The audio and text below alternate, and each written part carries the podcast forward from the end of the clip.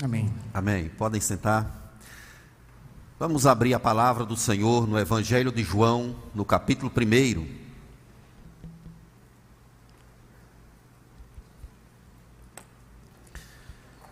Evangelho segundo escreveu João, capítulo 1, versos de 1 a 14. Nós vamos falar sobre a verdadeira luz que dissipa as trevas. A verdadeira luz que dissipa as trevas. Vamos ler o texto da palavra do Senhor. Eu vou ler os versos ímpares e a igreja os versos pares. Evangelho de João, capítulo 1, verso 1 a 14. No princípio era o Verbo, e o Verbo estava com Deus, e o Verbo era Deus. Todas as coisas foram feitas por intermédio dele, e sem ele nada do que foi feito se fez.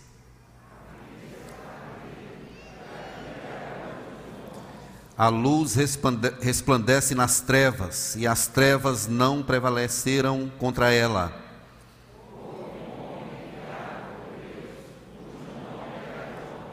Este veio como testemunha para que testificasse a respeito da luz a fim de todos virem a crer por intermédio dele.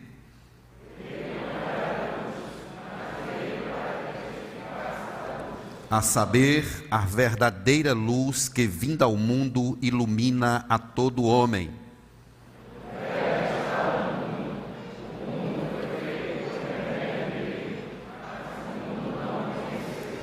Veio para o que era seu e os seus não o receberam.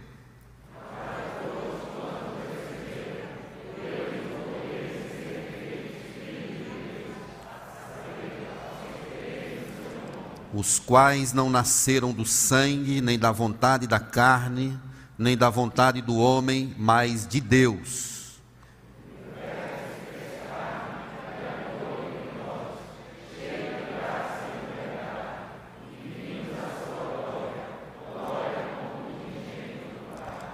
Amém. Senhor, nos capacite, nos dá sensibilidade espiritual para manusear a tua palavra. Reconhecemos que sem a graça do teu Espírito não podemos compreendê-la. Portanto, dedicamos a ti o nosso coração, a nossa mente, os nossos ouvidos, que esse momento haja o envolvimento do teu Espírito sobre nós, a fim de que o teu nome continue sendo glorificado nesse lugar.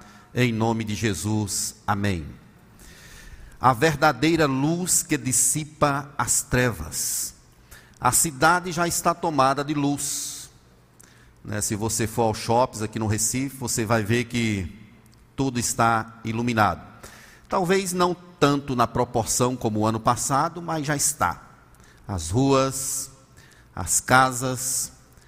Mas essa luz, ela parece que é apenas mercantil. Não simboliza aquilo que de fato é a verdadeira luz. Se nós quisermos conhecer a verdadeira luz, nós precisamos ir às Escrituras. É lá que está demonstrado, que está narrado, que está demonstrado o que é e quem é a verdadeira luz. E é uma pessoa. Essa luz é Jesus. A Bíblia fala sobre ela. Se você ler o texto de Isaías, no capítulo 9, diz: O povo que andava em trevas viu grande luz, e os que viviam nas regiões das sombras da morte, resplandeceu-lhes a luz. Porque um menino vos nasceu, um filho se nos deu, o governo está sobre os seus ombros, e o seu nome será maravilhoso conselheiro, Deus forte, Pai da eternidade, príncipe, príncipe da paz. Jesus é a luz profeta Malaquias, no final do seu texto, ele fala assim: Para vós outros que temeis o seu nome, nascerá o sol da justiça, trazendo salvação em suas asas. Saireis e saltareis como bezerros na estrebaria. Malaquias 4, 2. Esse sol aponta para uma luz que nasceria posteriormente Após o livro do profeta Malaquias, nós temos 400 anos de silêncio. É chamado período negro da história. Um período de escuridão. De repente, começa a narrativa de Mateus falando sobre essa luz que chegou em forma de um bebê. A luz brilhou. Foi o que os anjos viram em Lucas 2:9. A glória do Senhor brilhou ao redor deles. A luz que foi falada por Isaías, por Malaquias, por todo o Antigo Testamento, agora ela estava de fato materializada na pessoa de um bebê. Jesus nasceu. Ele é a luz. Ele é a luz. É essa luz quem guia os pastores. Eles vão até Belém. Os reis magos também, eles vêm guiados por uma luz, por uma estrela. Então vejo que há uma correlação da pessoa do Salvador com uma luz. Esse texto que nós acabamos de ler, ele fala sobre isso. Principalmente aí no verso 9, a verdadeira luz que vinda ao mundo ilumina a todo homem. Jesus é a verdadeira luz. Quando João escreve esse livro, ele já é uma pessoa idosa. Foi provavelmente entre os anos 80 e 90 depois de Cristo. A igreja está sendo duramente perseguida por um imperador chamado Domiciano. João é pastor em Éfeso. No ano 96 depois de Cristo, ele vai ser colocado naquela ilha chamada Patmos, de onde ele tem a revelação do Apocalipse. João é usado por Deus e ele está combatendo heresias perniciosas e envolventes daquela época. Uma delas se chamava gnosticismo. E João está falando exatamente a respeito dessa luz que veio, que brilhou, chamando a igreja para continuar olhando para Cristo. João tem uma forma peculiar de escrita. Ele não é considerado um evangelho sinótico. Mateus, Marcos e Lucas, eles trazem uma mensagem similar a respeito dos acontecimentos. João ele tem uma abordagem um pouco diferente. Os doze primeiros capítulos desse evangelho, ele narra o ministério de Jesus de forma é, que estava acontecendo entre multidões de pessoas. É, João narra eventos da pessoa do Salvador em meio ao povo. A partir do capítulo 13 até o 21, João se concentra agora num círculo bem menor, só com os discípulos. Do 13 ao 21, João vai falar sobre a última semana de Jesus. A intenção desse apóstolo não é necessariamente mostrar os eventos em si, mas é descrever a pessoa do Salvador. Não é dizer somente que Jesus transformou pães ou multiplicou pães, mas é dizer que Jesus, ele é o pão da vida. Conforme está em João 6:35, quando ele fala: "Eu sou o pão da vida. O que vem a mim jamais terá fome". Então vejam que é peculiar esse evangelho, porque João ele tem essa intenção de mostrar a narrativa sobre o Salvador e não propriamente sobre os eventos em si de forma que ele engrandece, enaltece e mostra o nosso Salvador de perto. Mateus, por exemplo, ele escreveu aos judeus e diz que Cristo cumpriu as profecias do Antigo Testamento. Marcos apresentou o servo Jesus. Lucas escreveu aos gregos e apresenta o Filho do Homem. João escreve aos judeus e gentios e apresenta Jesus como sendo o Filho de Deus. Essa luz que veio é o Filho de Deus. E na narrativa do Evangelho, ele enfatiza algumas coisas. Primeiro, que Jesus é o Cordeiro. Depois, a escada entre o céu e a terra. João 1,51. Ele é o novo templo. Ele oferece um novo nascimento, como ele fez com Nicodemos. Ele é a serpente que Moisés levantou no deserto. João 3,14. Ele é o pão de Deus que desceu do céu. João 6,35. Então, esse propósito de apresentar a nós a pessoa do Salvador, ele é muito importante. É como se ele chamasse a gente e dissesse assim: olha, vamos deixar um poucos eventos. Ele narra que Jesus, ele multiplicou os pães, mas ele quer mais. Ele quer dizer que Jesus é o pão da vida, que Jesus é a água, que quem vai a ele jamais terá sede. Quando nós olhamos para essa palavra que nós abrimos e lemos, nós percebemos aqui a descrição dessa luz que dissipa as trevas.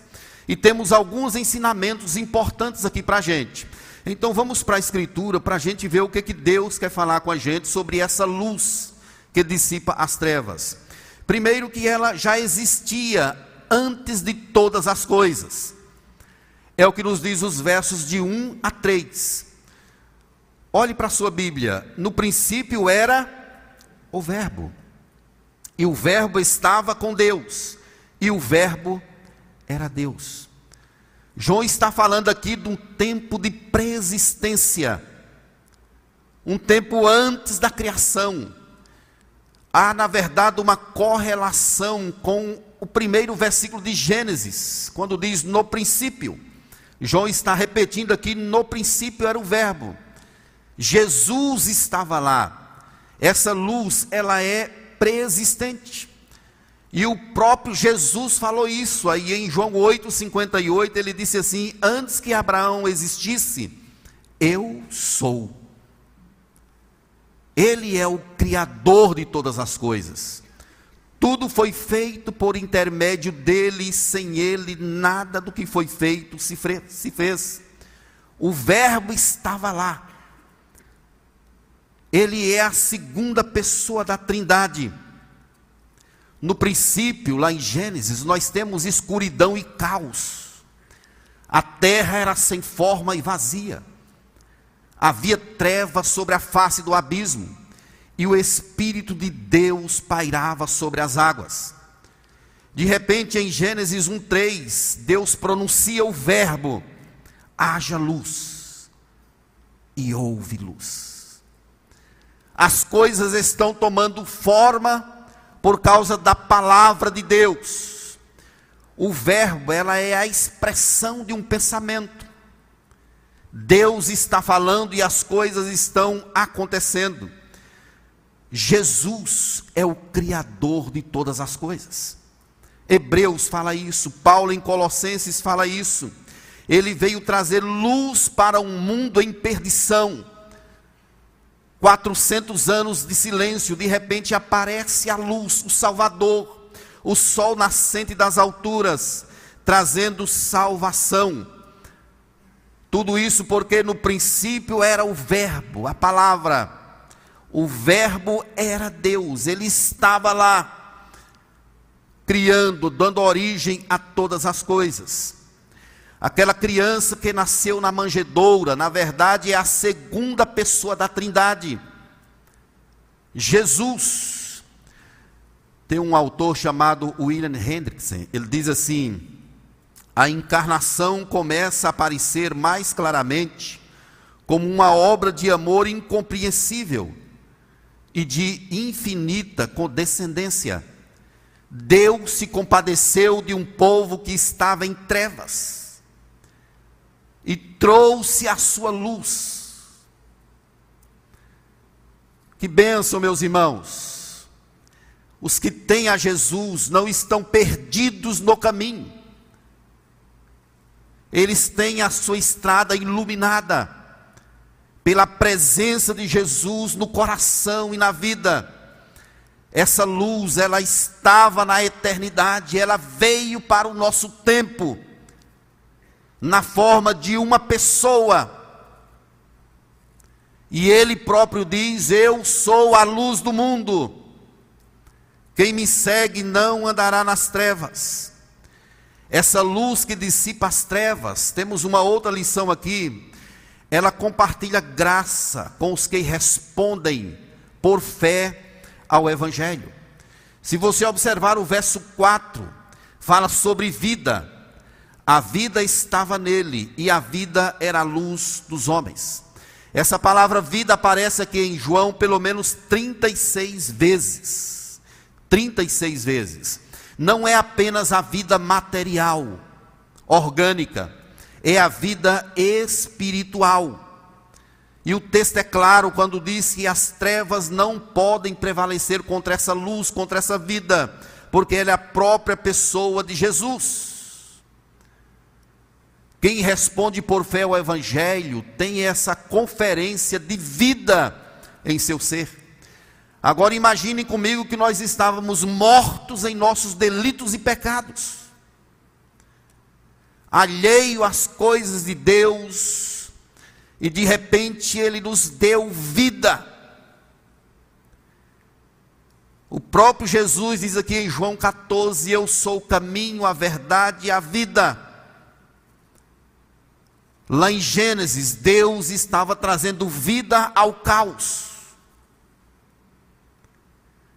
Jesus está fazendo aqui, trazendo uma nova criação, de forma espiritual, trazendo luz, trazendo vida às pessoas que respondem por fé ao seu evangelho. E é interessante que o texto narra aqui que as trevas elas não podem prevalecer contra a luz. O verso 5 diz que a luz resplandece nas trevas, e as trevas não prevalecem contra ela. Não tem como as trevas vencer a luz. A luz dissipa, afugenta as trevas. Lá em Gênesis começou com o haja luz e houve luz no renascimento da nossa vida espiritual também começou com isso. Haja luz e houve vida. Haja vida e houve luz. Se você ler 2 Coríntios 4, 6, está escrito: Porque Deus que disse, das trevas resplandecerá a luz, Ele mesmo resplandeceu em nosso coração para a iluminação do conhecimento da glória de Deus na face de Cristo. O povo que andava em trevas viu grande luz. Éramos nós, meus irmãos. Estávamos em trevas, densas trevas. Que privilégio grandioso o Senhor nos deu tem um comentarista chamado Wisby, ele fala assim: Satanás esforça-se para manter as pessoas nas trevas, porque trevas significa morte e inferno, ao passo que luz significa vida e céu. Ele luta, trabalha incansavelmente para manter as pessoas nas trevas, mas não pode ter trevas na vida de quem tem Cristo. Porque a presença de Jesus dissipa as trevas. Por mais que o inimigo tente, ele não consegue. Quando o Espírito quer converter alguém que está em trevas, ele ilumina. E não tem como as trevas prevalecer contra a luz ela até que tenta aprisionar, tenta de uma forma, de outra, mas não consegue, porque Jesus é o sol das alturas. A presença dessa luz dissipa as trevas. Agora pense na sua vida. Nós estávamos em densas trevas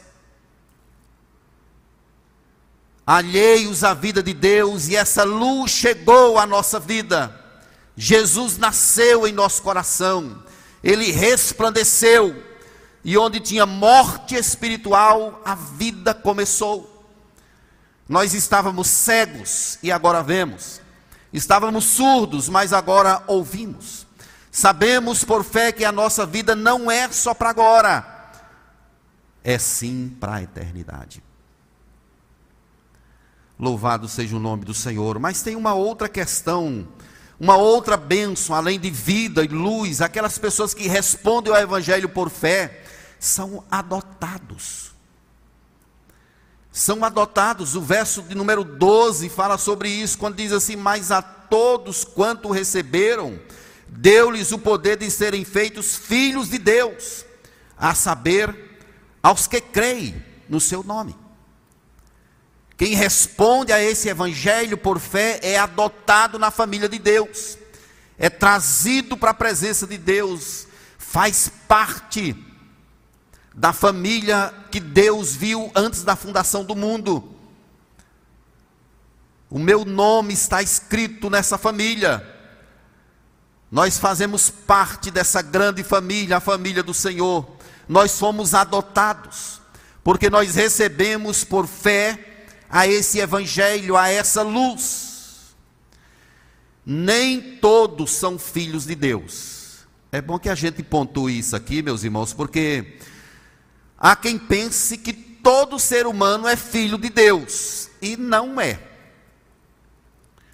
Os filhos de Deus são aqueles que recebem a Jesus como seu Salvador, aqueles que sinalizam com fé a pregação do Evangelho, aqueles que são tocados e regenerados pelo poder do Espírito Santo. Estes são os filhos de Deus. Quem não recebe a Jesus como seu Salvador é uma criatura. Às vezes a gente ouve esse ditado popular, não, gente, todo mundo é filho de Deus. A gente merece, porque todo mundo é filho de Deus. Filho de Deus é quem recebe a Cristo como seu Salvador. Quem não é, é só uma criatura. A W. Tozer, ele diz assim: a majestade da deidade foi misericordiosa, misericordiosamente envolvida no frágil envelope da natureza humana para proteger a humanidade. Nisso está implícito a grandeza de Deus, a misericórdia do Senhor. A W12 diz que, diz que Jesus foi envelopado numa natureza humana para proteger a humanidade. Ele precisou do leite de Maria para crescer, para desenvolver-se como uma criança comum e normal. Ele precisou aprender a andar, a falar como toda criança mas ao mesmo tempo ele é o criador de Maria. Ele é o criador e sustentador de todas as coisas. Ele não perdeu a sua divindade como o gnosticismo pregava na época de João. O gnosticismo dizia que a matéria é má, a alma é boa, não tem como haver o encontro dessas duas coisas, e assim eles negavam a humanidade plena de Jesus. Mas o que está aqui claro é que Ele é o Deus criador e sustentador de todas as coisas, que traz luz, que traz vida, que traz graça, que é generoso, misericordioso, que adota filhos para o louvor e glória do seu nome. Nós temos aqui uma terceira lição nesse texto, meus irmãos, é que aquela estrela, aquela luz que dissipa as trevas, ela virou gente e foi amada e rejeitada.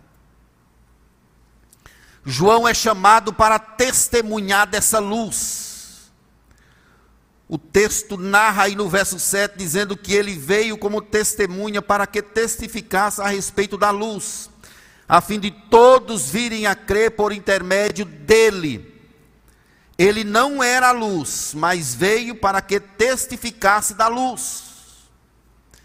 João é chamado para abrir caminhos, há uma profecia dele sobre ele desde o profeta Isaías. Ele seria o precursor aquele que iria adiante, falando, abrindo caminhos, apontando para a verdadeira luz. E João, até confundido em uma ou outra situação com Jesus. Mas ele dizia assim: Olha, vem outro, que prostrado, eu não sou digno de desatar-lhes as correias das sandálias. Convém que ele cresça e que eu diminua, era o sentimento de João que veio, que veio para testificar da luz, para falar da grandeza de Jesus. Quando Jesus se aproxima para João batizá-lo, João diz assim: Olha, eis o Cordeiro de Deus que tira o pecado do mundo. É como se ele dissesse assim: aquele ali é de quem eu estava falando. É a pessoa de quem eu vivia pregando, é o Cordeiro de Deus, é a luz do mundo, é aquele que dissipa as trevas. João testificou sobre ela. Ela foi amada, essa luz, e também foi rejeitada. Olha o que, que o verso 10 nos diz: O Verbo estava no mundo, o mundo foi feito por intermédio dele, mas o mundo não o conheceu. O mundo não o conheceu. Verso 11: Veio para o que era seu, e os seus não o receberam. Vejam que Jesus, ele é amado por um grupo de pessoas, mas ao mesmo tempo ele é rejeitado. Os homens preferiram ficar com os fragmentos da lei. Preferiram ficar com as cerimônias apontadas no Antigo Testamento. Preferiram ficar com a lei de Moisés. E não entenderam que tudo que Moisés falava era a respeito dessa luz de Jesus que viria um dia e suplantaria aquilo que foi dito no Antigo Testamento sobre ele. Ele tomaria o lugar para o qual aquelas leis cerimoniais apontaram. Mas o povo dele, os judeus, eles não conheceram. E por que eles não conheceram? Por que, que eles não aceitaram? Porque eles esperavam um Messias humano que viesse tomar o trono de Davi. Alguém que viesse levar adiante aquilo que Davi fez no passado. Eles esperavam um homem em pompa, um rei. De repente chega Jesus, que nem lugar no hotel tem, ou numa pousada. Pobre, sem nome, desprovido de status. Não pode ser. Embora vendo os milagres, vendo tudo, esses homens não acreditaram, ele foi rejeitado. Jesus dizia que eu sou o caminho, mas eles recusaram acreditar. João 6, 68, 66 a 68, tem lá uma palavra que diz assim: À vista disso, muitos dos seus discípulos o abandonaram e já não andavam mais com ele. Então perguntou Jesus aos doze: Porventura quereis vós também retirar-vos? Respondeu-lhe Simão Pedro: Senhor, para que iremos? Tu tens as palavras de vida eterna. Jesus pregou um sermão duro e as pessoas saíram, rejeitaram. Jesus experimentou a incredulidade do seu, do seu próprio povo, vendo os milagres. Jesus curou, ressuscitou mortos, multiplicou os pães fez muitos milagres, expulsou demônios. Mesmo assim, as pessoas não acreditavam. E os próprios discípulos, às vezes, pediam mais um sinal. Jesus, me dá mais um sinal. Jesus era um homem calmo, eu imagino. Mas ele dizia assim: nenhum sinal será dado mais a vocês senão do profeta Jonas. Lá comiam, bebiam, casavam, se davam sem casamento. na época de Noé. Jesus elenca um evento do passado para mostrar a incredulidade do seu próprio povo em relação à sua palavra. João 12, 37 diz assim: E embora tivesse feito tantos sinais na sua presença, não creram nele. Embora tendo feito tantos sinais em sua presença, não acreditavam. Ele veio para os que eram seus e os seus não o receberam. Como será que nós agiríamos se Jesus nascesse no nosso tempo? Será se nós não teríamos as mesmas ações que o povo dele teve lá no passado? Talvez fizéssemos pior.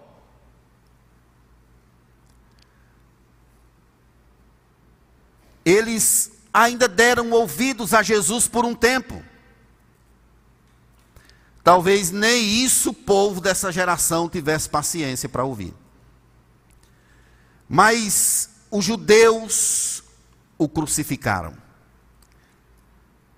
Ele dizia que era a vida, mas mesmo assim ele foi levado para a cruz.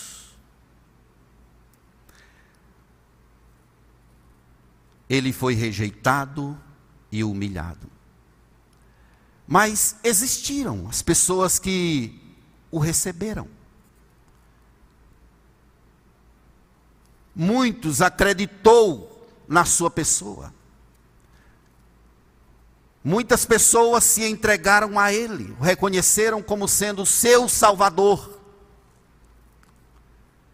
Mas uma grande multidão o rejeitou. O Verbo se fez carne, diz o verso 14, e habitou entre nós, cheio de graça e de verdade. E vimos a sua glória, glória como do unigênito do Pai. Ele esteve entre nós. Ele comeu a nossa comida. Ele respirou o nosso ar. Ele morou entre nós ele tabernaculou aqui. Essa palavra, ela é uma correlação com o tabernáculo lá no Antigo Testamento. Quando Deus manda fazer um tabernáculo, um local para que a presença dele se manifestasse.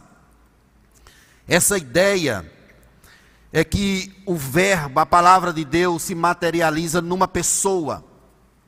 E ela vem morar no meio dos homens. Ele caminhou aqui na terra.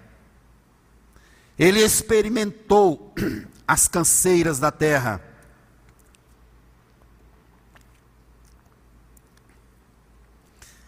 Ele enfrentou as angústias dos homens. Ele viveu a nossa vida, tudo isso movido por um amor eterno e pleno por nós ele se entregou pela sua igreja.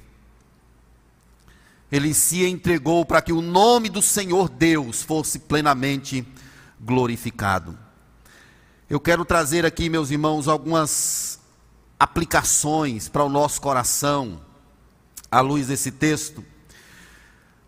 O primeiro deles é que é o nosso redentor, ele é o suficiente Salvador. Ele nos redimiu de forma plena, completa, total. Como disse Paulo em Romanos, que agora já nenhuma condenação há para aqueles que estão em Cristo Jesus. Ele é o nosso redentor, ele é o Senhor da criação, pleno e suficiente. Ele sabe o que passa em nosso ser. Ele está presente em nosso coração, em nossa vida. Ele é o maravilhoso, conforme disse Isaías capítulo 9. O maravilhoso conselheiro. Mas tem uma outra aplicação, que ele habita entre nós, ainda hoje, cheio de graça e de verdade. É por causa dele que nós estamos aqui. Por causa dele que nós fomos libertos Ele está entre nós através do seu Espírito Santo, que tem a função de aplicar a Jesus em nossa vida, em nosso coração. Nós não estamos sós na caminhada, Ele nos prometeu que estaria conosco todos os dias, até a consumação dos séculos. Nós não devemos ter medo de absolutamente nada, meus irmãos. Jesus está conosco. Ele está guiando a nossa história. Ele está direcionando os nossos passos. A luz continua a brilhar. Aproprie-se dela por fé. Você que veio aqui e ainda não recebeu a Cristo como seu Salvador, se aproprie dessa luz, agarre-se a ela por fé, suplique ao Espírito Santo para aplicar essa luz em teu ser, porque só ela tem o poder de dissipar as trevas, só essa luz pode iluminar os teus caminhos. E ela está presente em nosso tempo, continua brilhando de forma grandiosa Aproprie-se. Você que um dia já fez isso, por graça, é salvo em Cristo. Viva com o coração grato, porque você não está em trevas, você está na luz. Você está seguindo para uma eternidade guiado por essa luz e quem a tem não tropeça, não fica prostrado. Tudo está claro, plausível, tangível. Jesus vai à tua frente, Ele vai à minha frente. Agradeça, celebre com entusiasmo, com alegria. João 8,12 ele descreve: eu sou a luz do mundo, quem me segue não andará nas trevas, pelo contrário, terá a luz da vida. Eu tenho essa luz em meu coração. Nós temos essa luz em nosso coração. Amém, igreja? Essa luz está em nossa vida. E ela reflete aonde nós andarmos. Nós não temos uma luz própria mas nós temos a Jesus, que é a luz que dissipa as trevas. E através de nós, seu povo, sua igreja, o mundo é iluminado. O mundo em trevas recebe essa presença majestosa da pessoa de Jesus Cristo através do seu povo, através da sua igreja. A luz que você tem em casa, no shopping, nos prédios, elas fazem parte de um projeto mercantil. Elas não iluminam as trevas espirituais. Só há uma luz que dissipa as trevas espirituais, e essa luz se chama Jesus. Eu quero convidar aqui à frente a equipe de música. Eu quero encerrar essa esse sermão, a conclusão dessa exposição, com um cântico.